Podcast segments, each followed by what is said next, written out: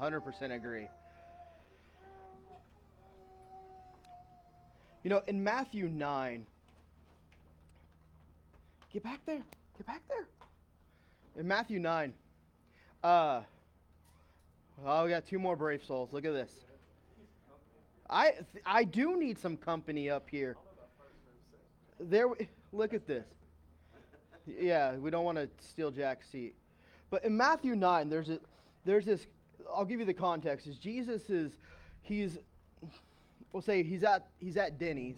Who doesn't like Denny's? Or, uh, sorry, we're in the South, Waffle House. He's at Waffle House with the disciples, and it's like late at night. And so, like, the people that just left the club are also with him at Waffle House. And, uh, yes, they were at the honky tonk. And, uh, thank you. Uh, and but then some people that just got out of a church service, out of a revival meeting, see Jesus and his disciples, and they see these people that just left the club hanging out with him, and they're like, "Why? Are, why? Why is your your teacher, your servant, your, your I mean, your master, your uh, p- pastor, if you would, or your apostle, you know, whatever you want to call it, um, with these people that just came from the club?" These these uh, notorious individuals. And Jesus says a few choice words somewhere along the lines like you've washed the outside of your cup so you pretend everything's okay but the inside of your cup is still dirty. I don't know if you've ever been like in an old school office environment. They don't like it's almost like bad luck to wash your coffee cup or something. Um, and so they just let like years of coffee residue build up on the inside of that thing, and they'll drink it whatever out of that thing, and just like floating coffee particles and anyways, and so. But they wash the outside of the cup. The inside, the outside of the cup looks great, but the inside's gross looking. It's dingy. But he says this uh, to everybody there. I've actually come for those. Whoa, it's like a turntable. Um, I've come for those who know they need a physician, those who know that they need a doctor, those who know that they're in need of a savior. I didn't come for those who think they are well. And he's telling this to these, this group of people, this religious leadership. And see, we, um, in that connotation, we look at the word religious and we automatically have the negative mindset that goes along with it. But do we also understand in many ways that is actually us? We're no different than the woman in the Song of Solomon when Jesus comes knocking on the door of our hearts, of our lives, and we say that we've done all these other things. We've already washed our feet, we've already said our prayers. I got my fire insurance.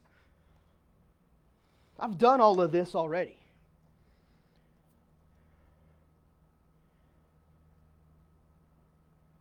So Jesus is at the door and he's knocking, and she's saying, I've already washed my feet. I'm ready for bed.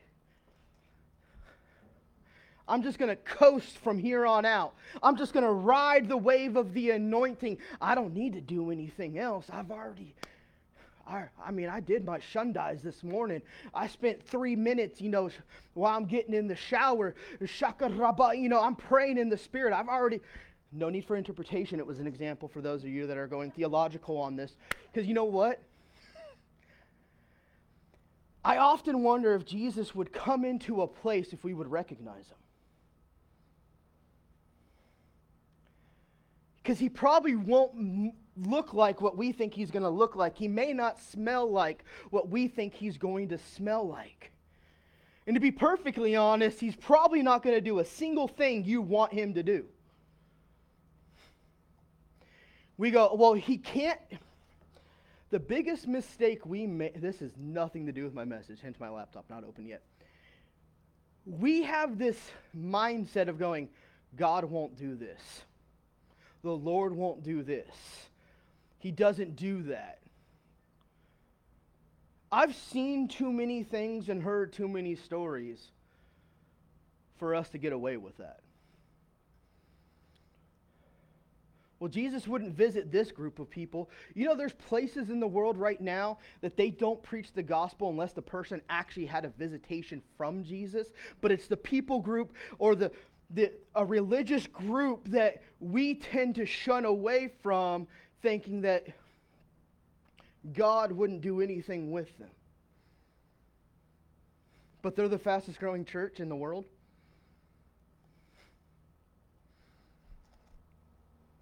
They're the fastest growing church in the world, but no one actually preaches anything. Because if you do, you're going to be killed.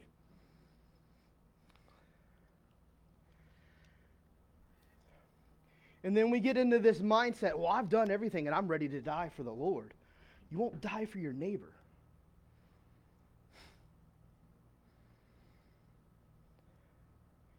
How are we going to say that we're in a position of spiritual maturation, maturity, and say, oh, I'm willing to give my life for Jesus?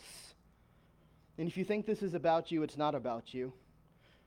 But maybe it is. If the glove fits, wear it. Shoe fits, wear it. The glove fit, don't. It must have quit. Um, I'm going to get myself in 20 to 7 different ways of trouble. Bob, you're going to have to help me. Thank you. I appreciate it. How are we going to say that we're in this place of spiritual maturity, of walking with the Lord, and oh, I'm ready to give my life for Him?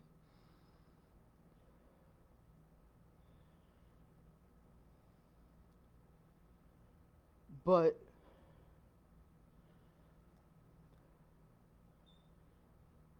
we're crying out for religious freedom while, or we're proclaiming we're under government tyranny and all these other things, while our, our, our neighbor's in fear.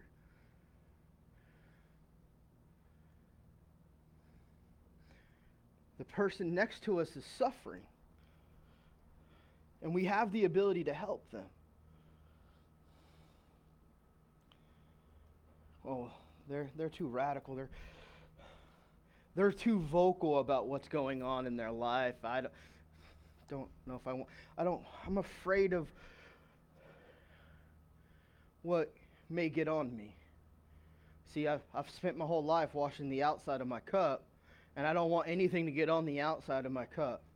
And so we sit here with this critical, judgmental mind. And I say we because I'm just as bad. I mean, if people, you know, because I have a I have a ministry called Love Speaks, and they're like, "Oh my God, you're so loving and so kind." I'm like, "You have no idea what goes on in my head."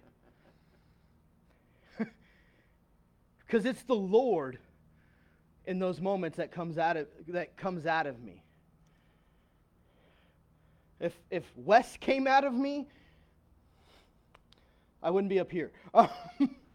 I'd be in many other places. Probably jail.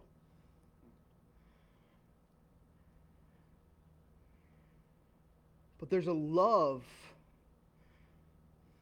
a nature deep within inside of us that's longing to come out, that's longing to be set free. And there's this thing uh, of vulnerability that kind of terrifies us that if we that if this real love, this real compassion, this real mercy would to come out of us, what would people think? What would people say? You know, let's relive DC talk. You know, what would people say if they found out I was a Jesus, Jesus freak? What would they do if they found out it was true? Who cares? Who cares?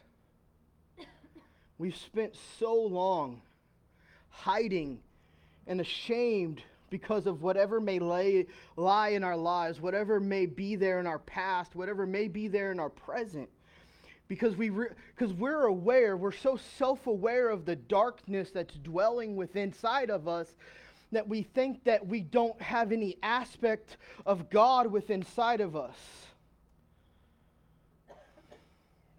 And so, well, what would people see if I drop the facade for 93 seconds and they can see the real me?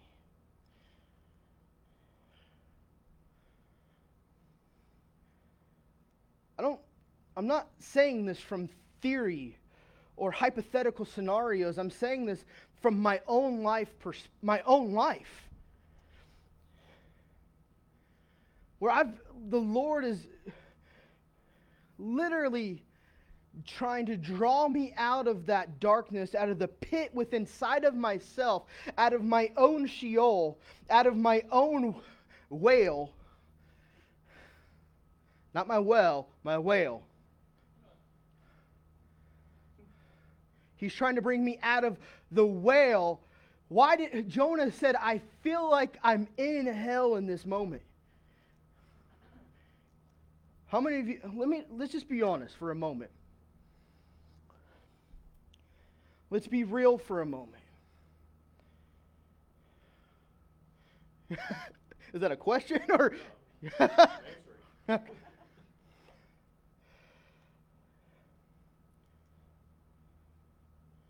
And there's no judgment in any of this. If there's if someone judges you for this, just bring them to me. Just bring them to me. I'm I'm too hyped up from the uncon- the lack of conclusion from last night's fight. And uh, I'm like, there should have been more. Uh, but honestly, how many of us feel like we, we can relate to that moment of Jonah and we feel like we're in that place of darkness. We're in that like we've been swell we've been swallowed up by the whale and we're in some type of darkness. We're in some type of pit or like some type of wilderness.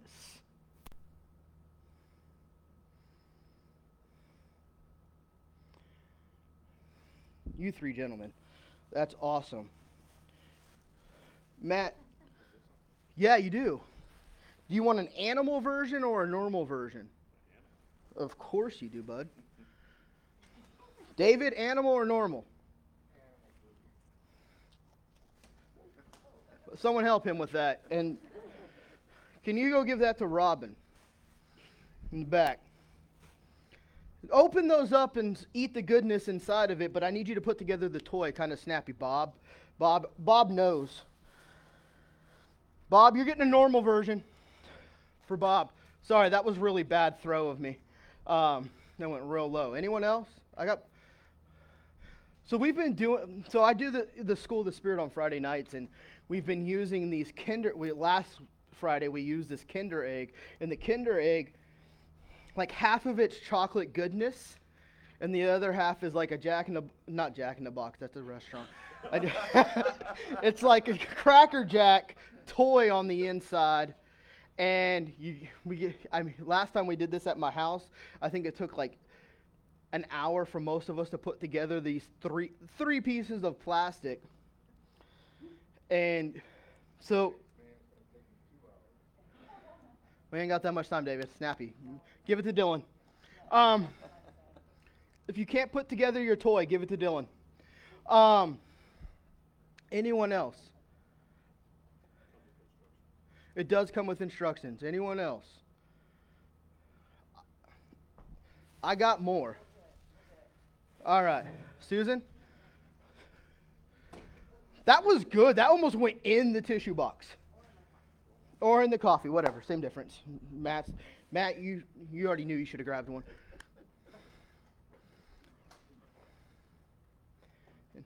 Got to go quickly, though. So, We've been, gra- we've been using these to kind of encourage and prophesy. And what would the Lord speaketh through these little toys? And to be perfectly honest, like I said, I'm sharing this not from theory or hypothetical situations or scenarios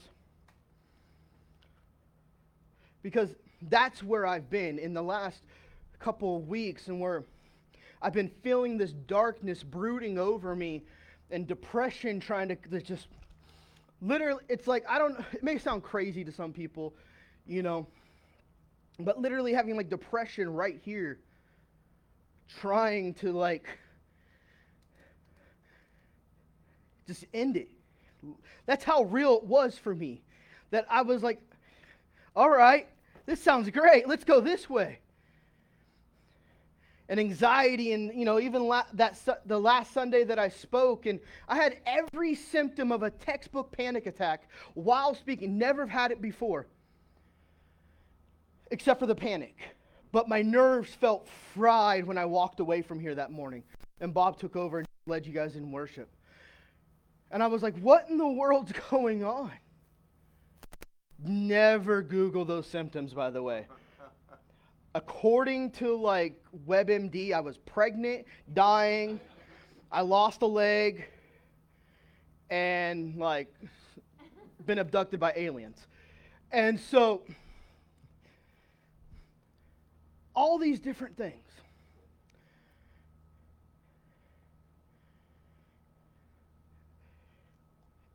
And I, I went to lunch with Brad, and and he's, you know, Brad asked I think like three times how I was doing because, you know, I have to get. I'll give that general answer that I'm used to giving, because I'm the guy that people. I'm the guy that other people come to. Well, I don't know what to do. I'm dealing with this. I'm dealing with that. So on and so forth. And so I'm really good at giving that blank. Oh, I'm good, man. And I know how to turn on the, the personality and the charm. And I mean, I've been doing it since I was like 15. You gotta put together a toy, yes.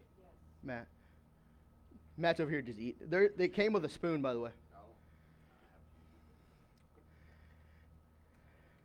Here's why I, I, I, I, ha- I want I gave that out to those people here. Is because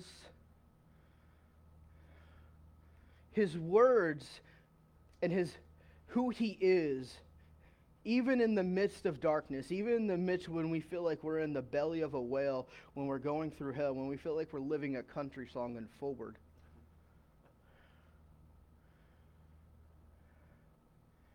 He's sweet.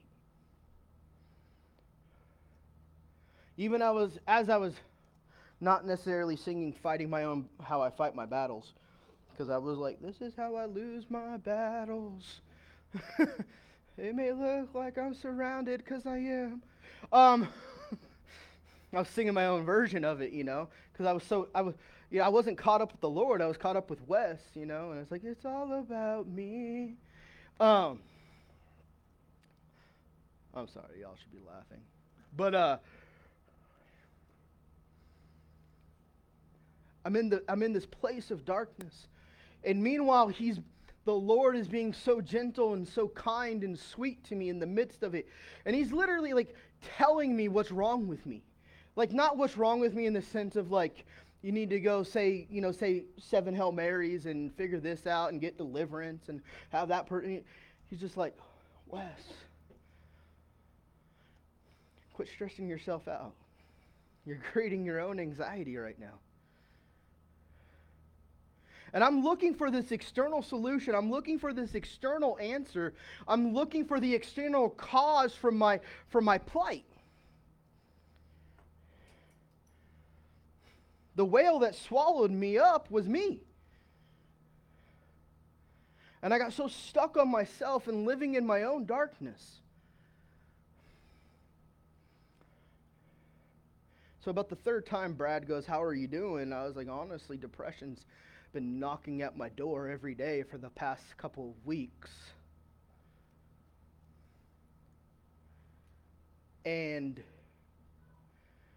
I feel like I finally, you know, I was like, I'm starting to get some reprieve. I feel like I can see light, not, not the light at the end of the tunnel. That's a different light. Don't follow that light.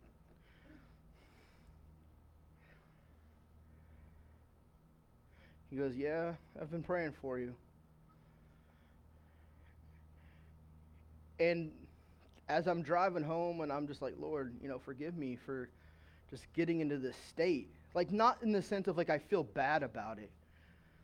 Uh, like, you know, where I'm condemning myself, but like, Lord, forgive me for choosing another God.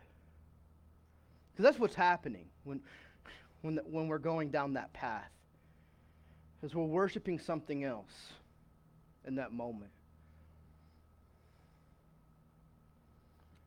You go, well, Wes, that's kind of a hard thing to say.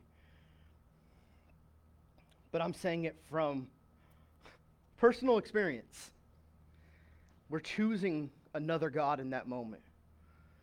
We're, we're, we're longing after self preservation. We're all these different things.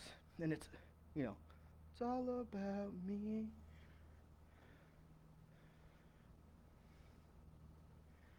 And just the goodness of God starts just flowing and flooding in. And then I go to I go to sleep, you know, Thursday night, and I'm woken up Friday morning, and I can't tell you if I was in if I was in a dream, if I was in an encounter. I don't know what it was. Honestly, I don't even care. What I remember as I open my eyes, the moment I open my eyes, what I see in front of me is, is what I would consider to be an angelic being holding a cup of coffee in front of me. Now, the problem with this is this was 90 minutes before my alarm was to go off. So this was at 5:45 in the morning. And so I I'm up. I kept my alarm on because that's the wise thing to do.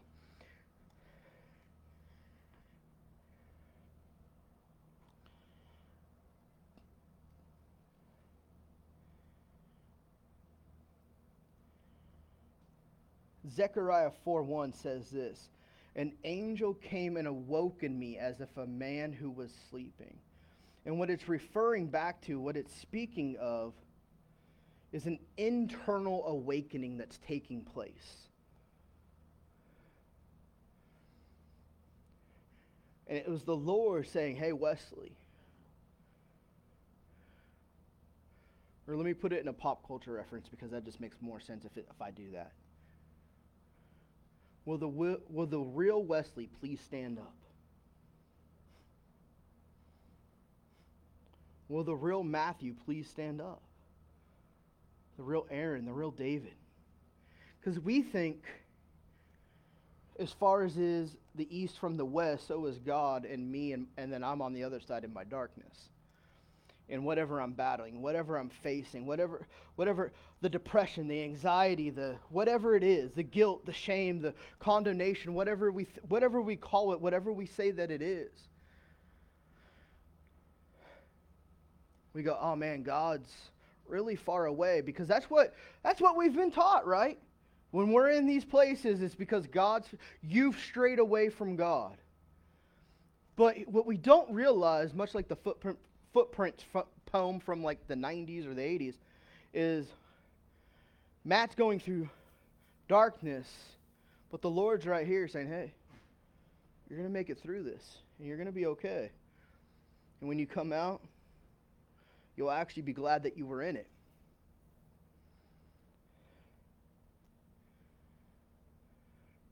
Because he's right there.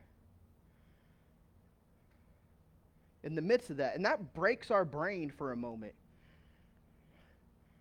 Saying, wait a minute, you mean in the midst of me going through some form of hell, God is like I mean, if it was, if I, if I wanted to make it really awkward, I would just like sit on Matt's lap and be like, "That's how close it is," and just put my hand, my head on his chest. But he has too many buttons undone on his shirt, and I'd feel awkward.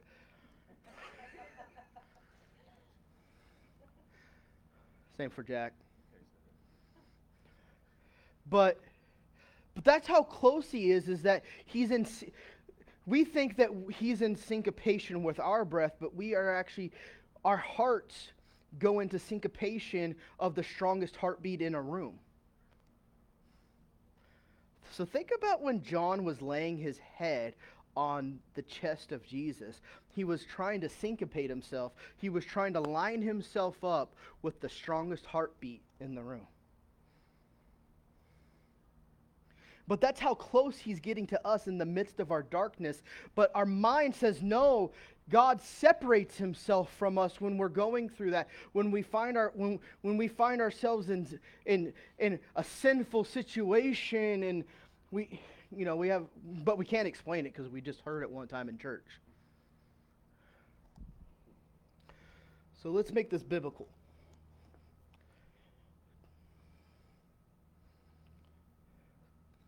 So here's this for, for the people with the uh, sweet egg. The season's ending.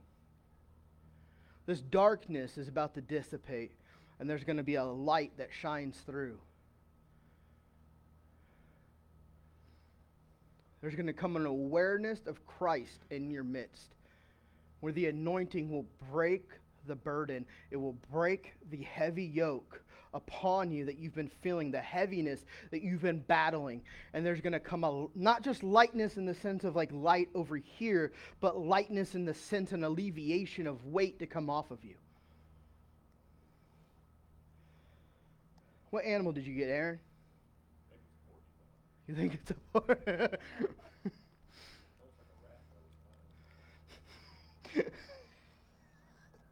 Got a porcupine that looks like a rat. I don't even know what to say about that. It's a ratty pine, exactly. And I mean, I, I mean, with the porcupine, the most one of the things like porcupines are actually really adorable unless they're in, unless they're afraid, and they're actually really gentle unless they're afraid. They're, what, I mean, has, has, we've never really heard stories about people like because I've, I've, seen people with pets as you know porcupines as pets, and they're real gentle and docile creatures. And I think that's with unless backed in a corner, Aaron, you're actually a really gentle person, and you're not like someone where people should be afraid of. But for whatever reason, because you know you don't have any spikes or quills, well you do now. Um, but you are just a gentle and kind person. And that gentleness and that kindness, and we're told that you can't be gentle, you can't be kind. People will take advantage of you. But there's a gentle and a kindness. When you, when you start leading by that, you will find yourself in situations and that you would be like, how in the world did I get here? And there's going to be people that will begin to eat of your words as if they were like, as if they were eat, that treat itself. Or if they were like Andes like little chocolate mints because everybody loves an Andes mint right? Ain't no one in like I don't really know Andes mint get delivered. Um so but there's this there's this sweetness that will come out of the people will begin to eat of it. And you'll see them get delivered of the very the, the very things that have been plaguing them and you setting them free. So Psalms 139. Let's go starting in verse 7.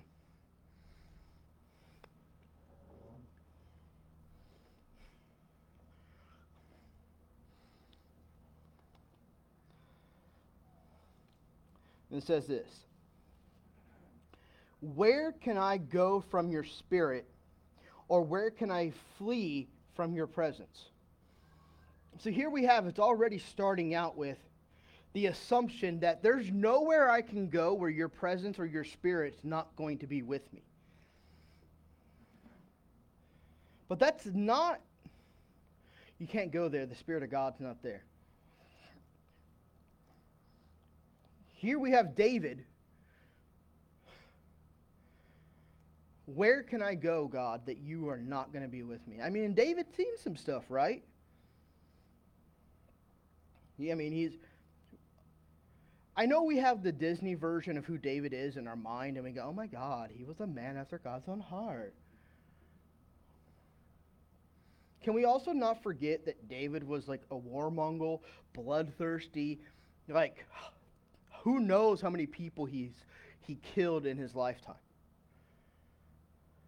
Never mind the obvious that he was also a murderer, an adulterer, like lying, all this stuff. That even him, even him, and everything going on. Imagine, like, I, you meet, we meet people today that have been in part of like, you know, significant battlefields and significant wars and the things that had that took place while they were in those places. And there's a struggle for them. So, if we're looking at it like that, now imagine the brutality then. Because you couldn't just like kill your enemy from afar like you can now with like, you know, guns and things of that nature. You had to get up close in person and you were watching the person die in most cases. So David's going through all of this. All of that is in his mind, in his memory, embedded in who he is.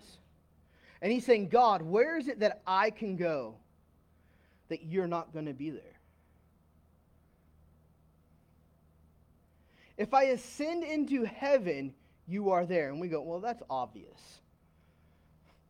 When, when things are going great, we just assume God's with us, right?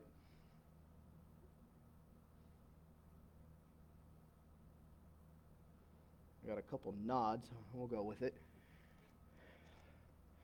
But if I make my bed in hell, you are there. That's not a natural location we think to find God. But think about that concept for just a second. If I make my bed in hell. In other words, I'm choosing to live in this place. Come on. How many of us, how many of us have chosen to live in a place we've lived we chose to live in a life that was subpar to what God had for us. We made the choice. Whether we knew that there was a greater way of living or not, we knew that the choices that I think about even before I even like had an understanding or even heard of church.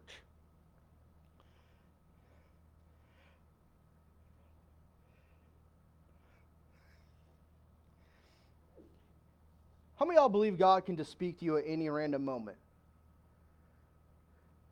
So there's no logical reason for my laptop to do this right now. But I literally just literally just got this notification. It's time to empty your trash.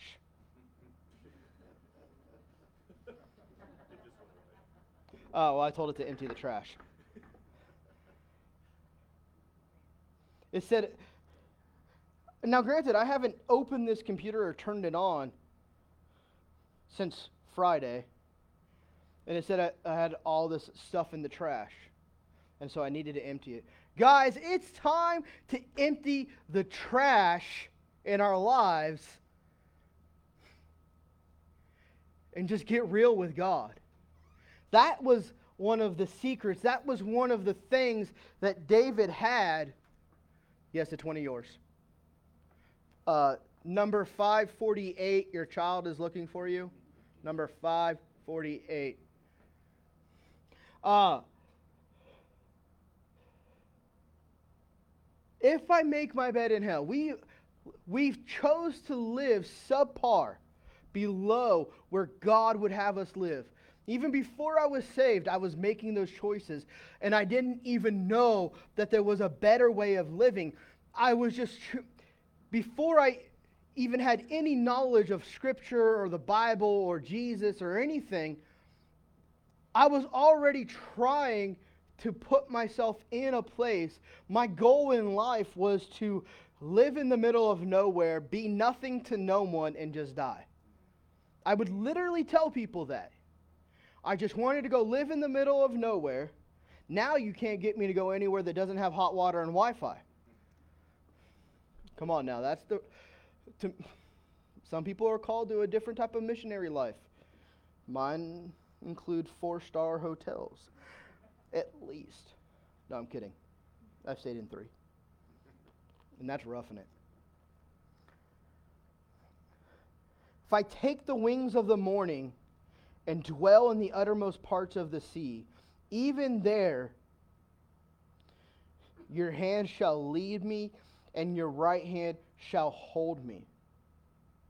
So even if I go out in the middle of nowhere and become nothing, God, you will be there. You will go there with me, Not only, not only is he going there with you, he's holding you.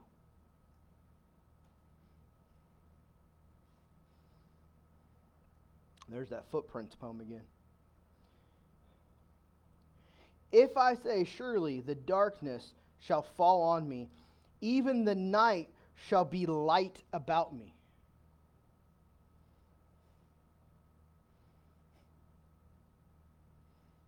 Being in such a place that even the illumination of the stars, like you, if you ever go way out into the woods where there's no street lights, no nothing, and all you have is stars, and that's illumination to you, that's the type of darkness. What David's describing here is literally this place of depression, darkness, everything surrounding you. You can't see hope at all, but he's saying hope is with you. If I say, Indeed, the darkness shall not hide from you, but the night shines as the day. Darkness and light are alike to you. God doesn't see a difference or a variation whether you're in darkness or whether you're, you are in light. He is with you. Setting up shop right next to you. He's doing his whole, like, you know, He's got the whole world in his So he's got the whole world in his hands right there, but he's sitting right next to you right now.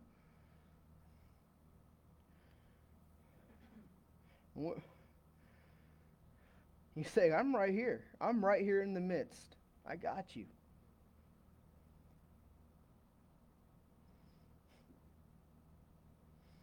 Because he's, he's calling us out of hiding.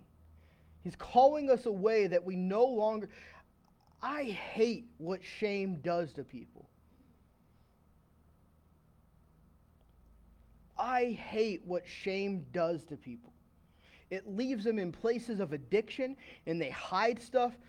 And it, I mean, literally, look, look at Adam and Eve. What, they hid because they realized they were naked and so they were ashamed.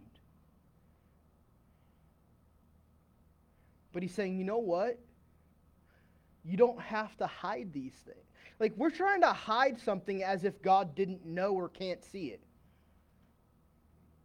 You ever try to sneak a cookie when you no one's watching? Here we go. Let's really call them out. How many people go to the bathroom in the middle of church to go get a donut?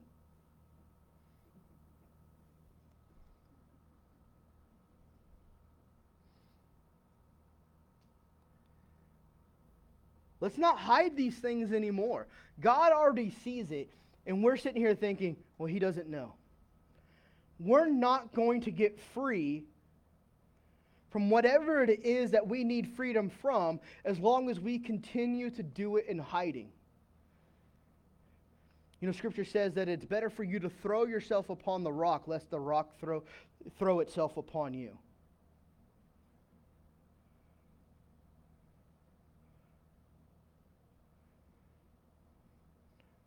If we take that same theory and go, it's better for you to bring it into light on your own than wait for it to be exposed. Because if you can embarrass shame, guess what shame can't do to you? Mm-hmm. Jesse Duplantis says says something to the effect you, if you have access to his like laughter is good as medicine, whatever series it's called. But he says something to the effect. He goes, "If you embarrass embarrass sin before it embarrasses you, embarrass embarrass your shame so that you're no longer ashamed." So God's calling you out of hiding. He's saying, "Listen, there's there." No more shame, no more guilt. And just like, just like what he did with Adam and Eve in Genesis. He called them out of hiding. We go, oh man, I'm in this place right now and God's far from me. Who went away from who in Genesis? Thank you, David. Can we? All right, real moment. Y'all got thoughts going through your head, some critical, just being honest. Just start verbalizing it. You're already thinking it. Thank you, David, for speaking out.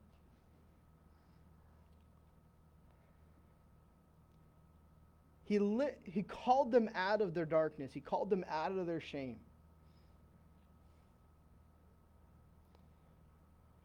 He forgave their transgressions and cleansed them of their iniquities.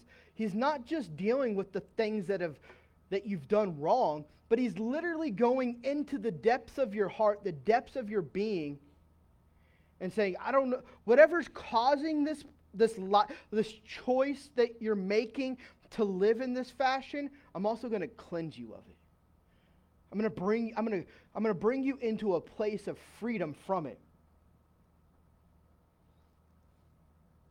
In other words, he deals with the fleshy outcome and then he makes whole the spiritual brokenness that led to that mess in the first place.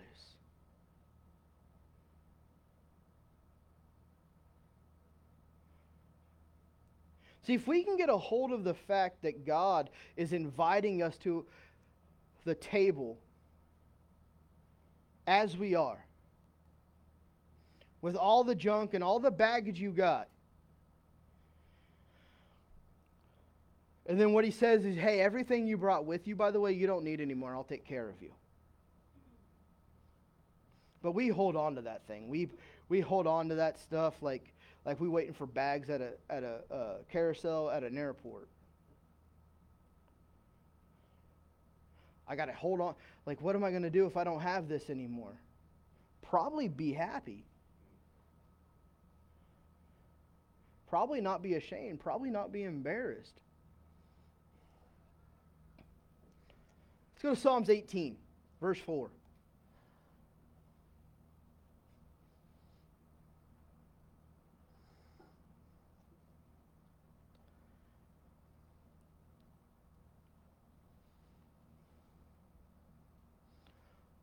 honestly, this was me pretty much like all last week up until about Thursday and the week before that.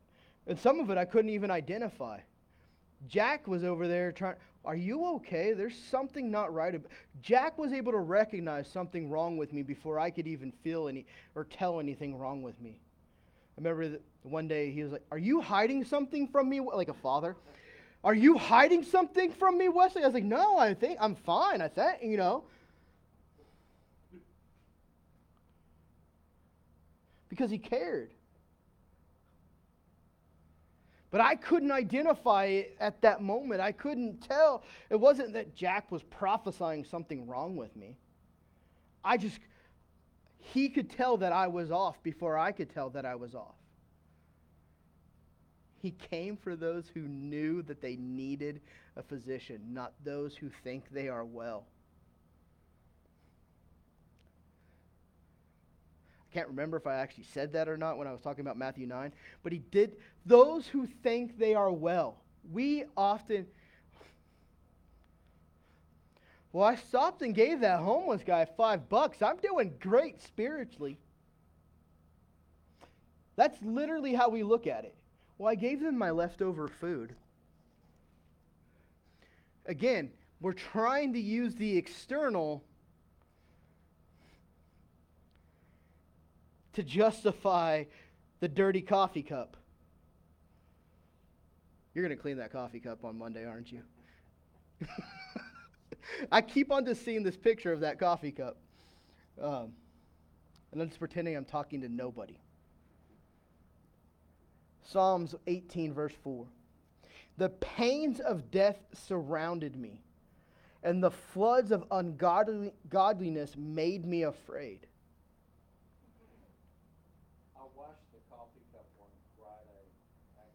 Are you good? Awesome. I'll look at it on Monday. The sorrows of Sheol surrounded me. The snares of death confronted me.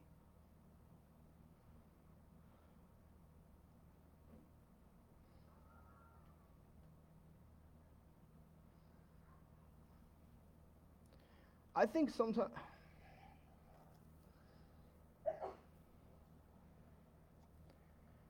How real do we want to be? How real do we really want to be? Because when that dark, when that stuff comes in, when that when that pit comes, and that and that voice of depression comes,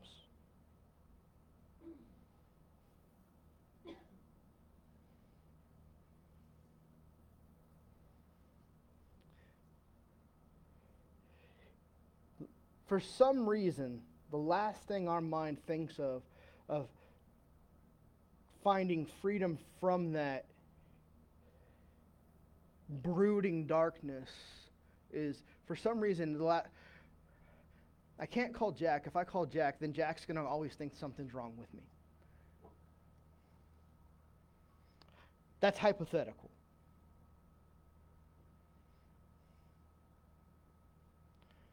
People know that I'm really going through this, uh, this is really the, the battle that I'm facing, are they really going to listen to the words I say anymore? That's that, that's that minister side. I'm not going to be, they're going to tell me I should sit down for a while. I really shouldn't be doing this.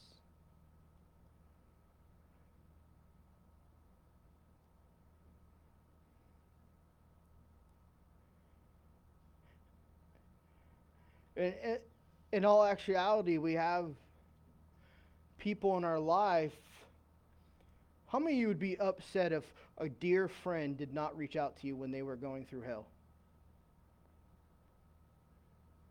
Some, I'm concerned about some of your friendships. Let me try this again. How many of you all would be really upset, even angry, saddened that a good friend going through hell did not reach out to you. Still concerned about some friendships. Anyways.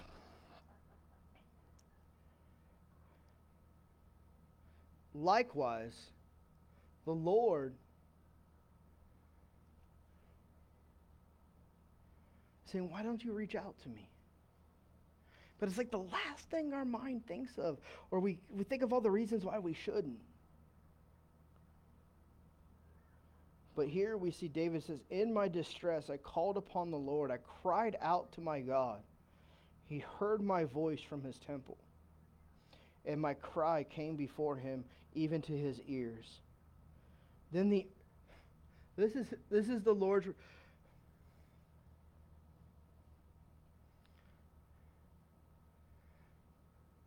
remember when I first moved here, I, some of the stuff that was going through my head, and I was going, I came out of a rough situation and like I mean hit on all fronts. Like any any area you think you, uh, you think it can be hit, I got hit. And one of the areas that was really trying to get to me was like you're alone. You don't have anybody. Like this is this is literally like it's like have you ever had like one of those you know it's your it's a thought, but it's on the, like the outside of your mind. Does that make sense? Because you're like, did I really just think that? But it's so it seems like a whisper, and so like there was this voice that was like, you're alone. Even your mom and dad are dead. You don't have family anymore. You're in this city by yourself. When I first moved here, you have no one. And I remember I was on the phone with Stacy, uh, Jack I, and Stacy because if I'm on the phone with Jack, I'm on the phone with Stacy too, because uh, it's speakerphone, always and forever, each moment with him. Um, it's like a dream come true. Uh, sorry. and it was said something to the effect of like they were looking after me like parents or something like that and it was like this confirming thing of like you're not alone. So like from this point on you know for some reason i've adopted the the uk canadian version of mom for stacy and calling her mom um, i don't know why. And i just call jack jack. Yeah. But but they've become family to me. So even when we feel like we're in these places, God will bring people into our lives. Not only will He just be in our life, but God will bring people into our lives that will show us that, you know what, you're not alone. And those places of injustice in your life, there will come justice. And so we see after this, after verse 6, God's response to the assault that was on David. Then the earth shook and trembled. The foundations of the hills also quaked and were shaken because he was angry.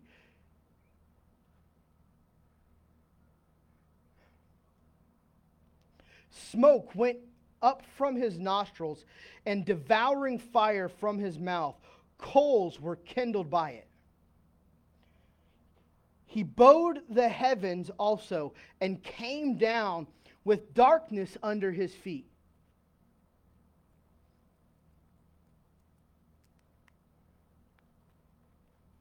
And he rode upon a cherub and flew. He flew upon the wings of the wind and made darkness his secret place.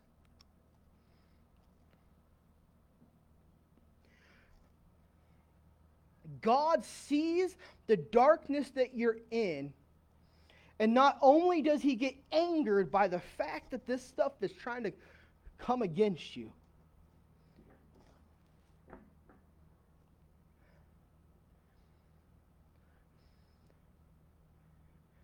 So he's looking to bring justice and judging the darkness. That is trying to surround you, that's trying to overtake you, to overcome you, and defeat you. But he says, you know what? That, that's just not enough. I'm also just going to come into where your darkness is and hang out with it for a while.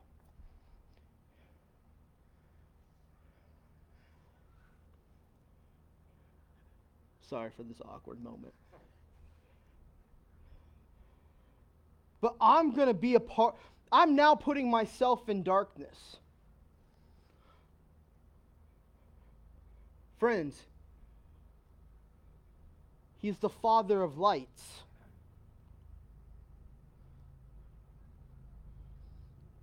You're children of light. So if the Father of lights comes into darkness, can darkness still be there? It may take a moment, it may take a bit for the awareness that the darkness is dissipated and that the Father of lights is now in our midst. But He's there.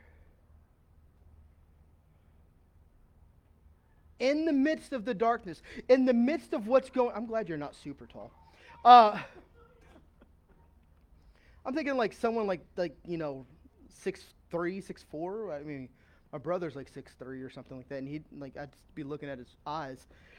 Um. So God is literally in the midst of our darkness. Because darkness is only the absence of light. It actually can't be measured. Even in some of y'all know like I have a background in graphic design and web design and all that sort of stuff. So even when you take we always think that the color black is all the colors combined. But it's actually all the color, all the light subtracted. But if you take all the colors and combine them, guess what happens? You get white. It's the exact opposite of what we think.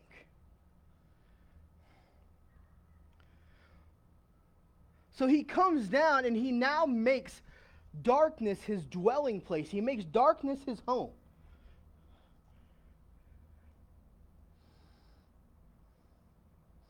His canopy around him was dark waters and thick clouds of the skies. From the brightness before him, his thick clouds passed with hailstones and coals of fire.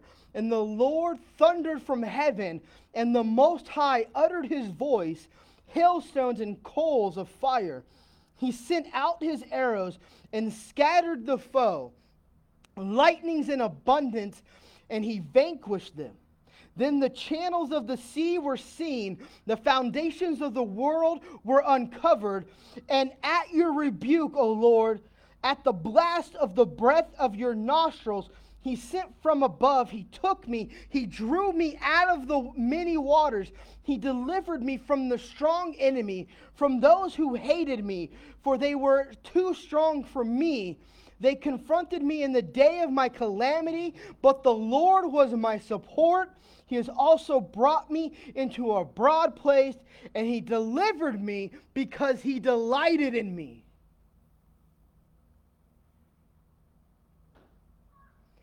God, God has not, will not give up on you.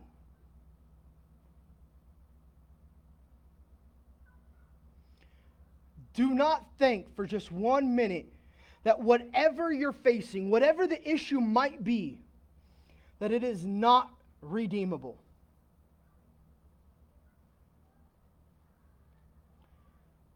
We're so busy looking for the thing to judge that God can't fix.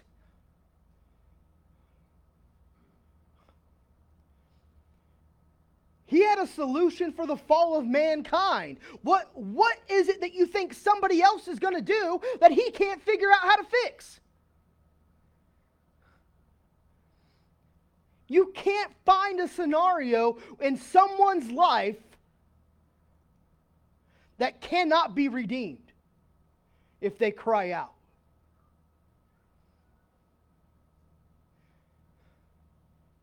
No matter where it is in our lives, no matter where we're at, there is not a situation, there's not a place, there's not a shame, there's not a guilt, there's not a mountain, there's not a valley, nothing.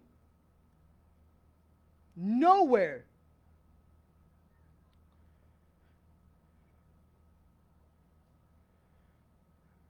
he can't reach you. I want to say it's in Isaiah 56 or 57, somewhere along the lines. That's where we try to get the idea that if you sin, you've separated you, you, God has separated himself from you. In actuality, when you read it, it says that you have driven the distance between you and the Lord. It actually starts out with saying, Is there no place that his arm cannot reach you? Is there not no depth that he still cannot hear your cry? Wherever you're at, whatever you're facing.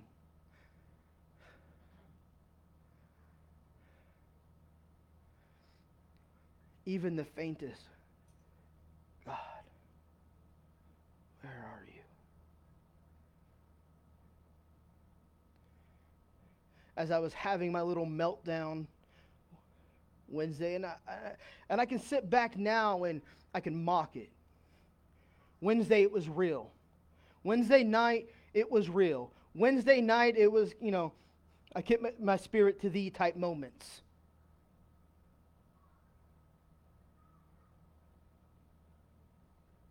Wednesday night, I wanted it all to end.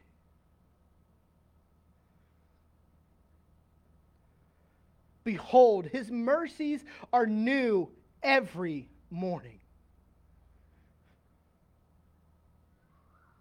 Even in the midst of the darkness, there is light.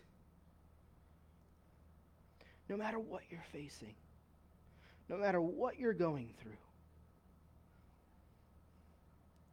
even the faintest, God, I need you. He hears you. And we may not be able to see what's going on. In that moment.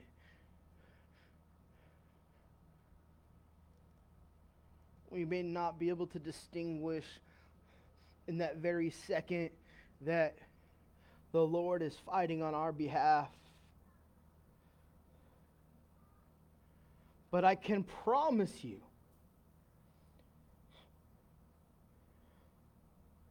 I can promise you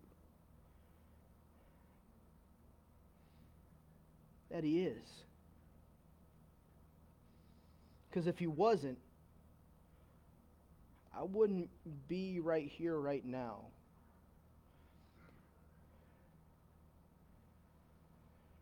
And I don't say that because 17 years ago, when I gave my life to the Lord, I say that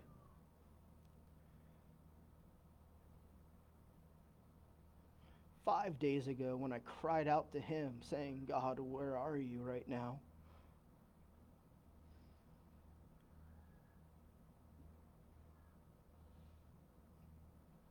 He came through.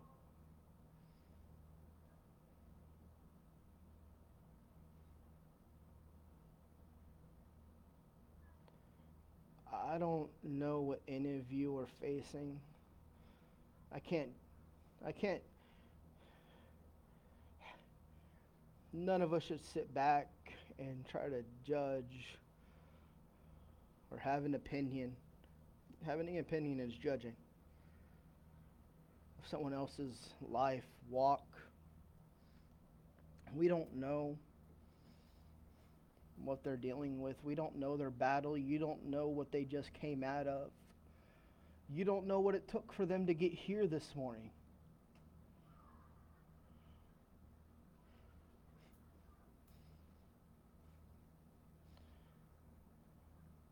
It gets presented as a joke, but oftentimes pastors and, and their wives or their husbands, pastors and their spouses don't drive in the same car on the way to church because they want to like avoid getting into an argument on the way to church. You don't know what it took to get here for someone this morning. You don't know what it took for them to sit here and watch on their phone this whole time going, what is this guy talking about? Why is he yelling so much? I want one of those eggs.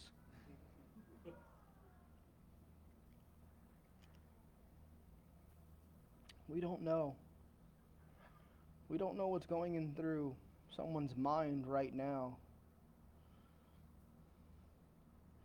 What I do know is if whatever you're facing all you have to do is say, God.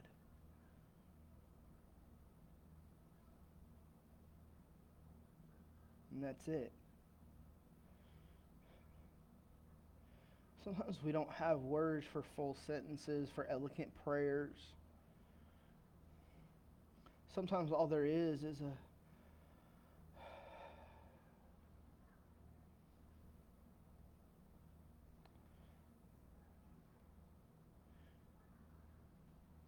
trust that He is working in your midst and He's taking you out of that place of darkness.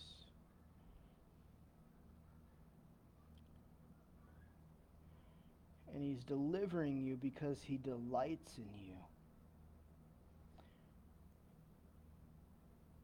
He enjoys you. He loves you. You make him smile.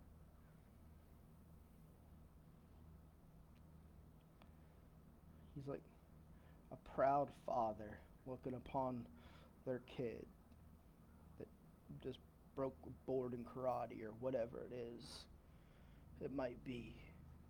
He's proud. His mind about you hasn't changed since the day that he looked into the earth, that after he created everything, and he said, It is good. And we always think that he only said that about creation. But the thing is, is if Jeremiah 1 5 is true for Jeremiah, I'm pretty sure it's true for all of us. Before you were in your mother's womb, I knew you. You were with me. So if you were with him all the way back through eternity, when he said, It is good, he wasn't just looking at the pretty little dandelion in the field. He was looking at the pretty little Matthew in the field as well and saying, Matthew is good. Aaron is good. The Davids are good.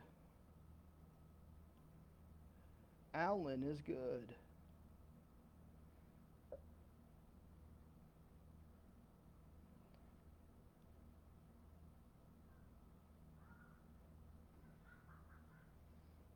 Let him just come right now. Just close your eyes.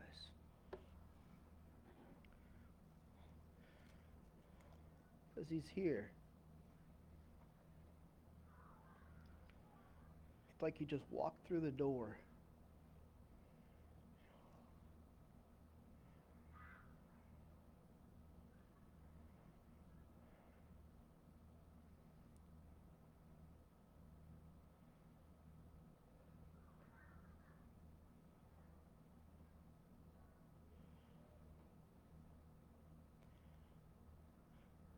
Jesus, I ask that you would pull back the veil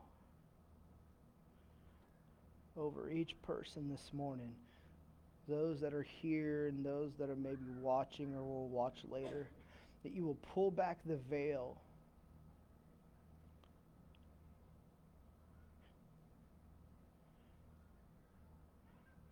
And heaven would kiss them this morning heaven would kiss them this morning.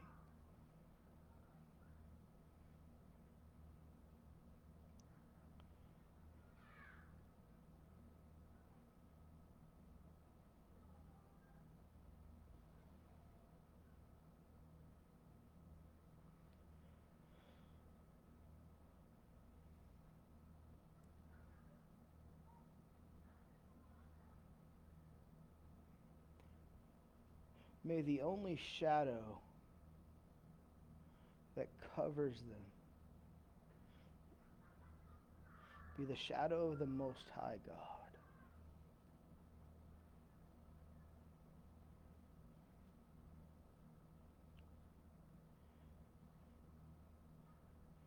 In Jesus, you would show them that you are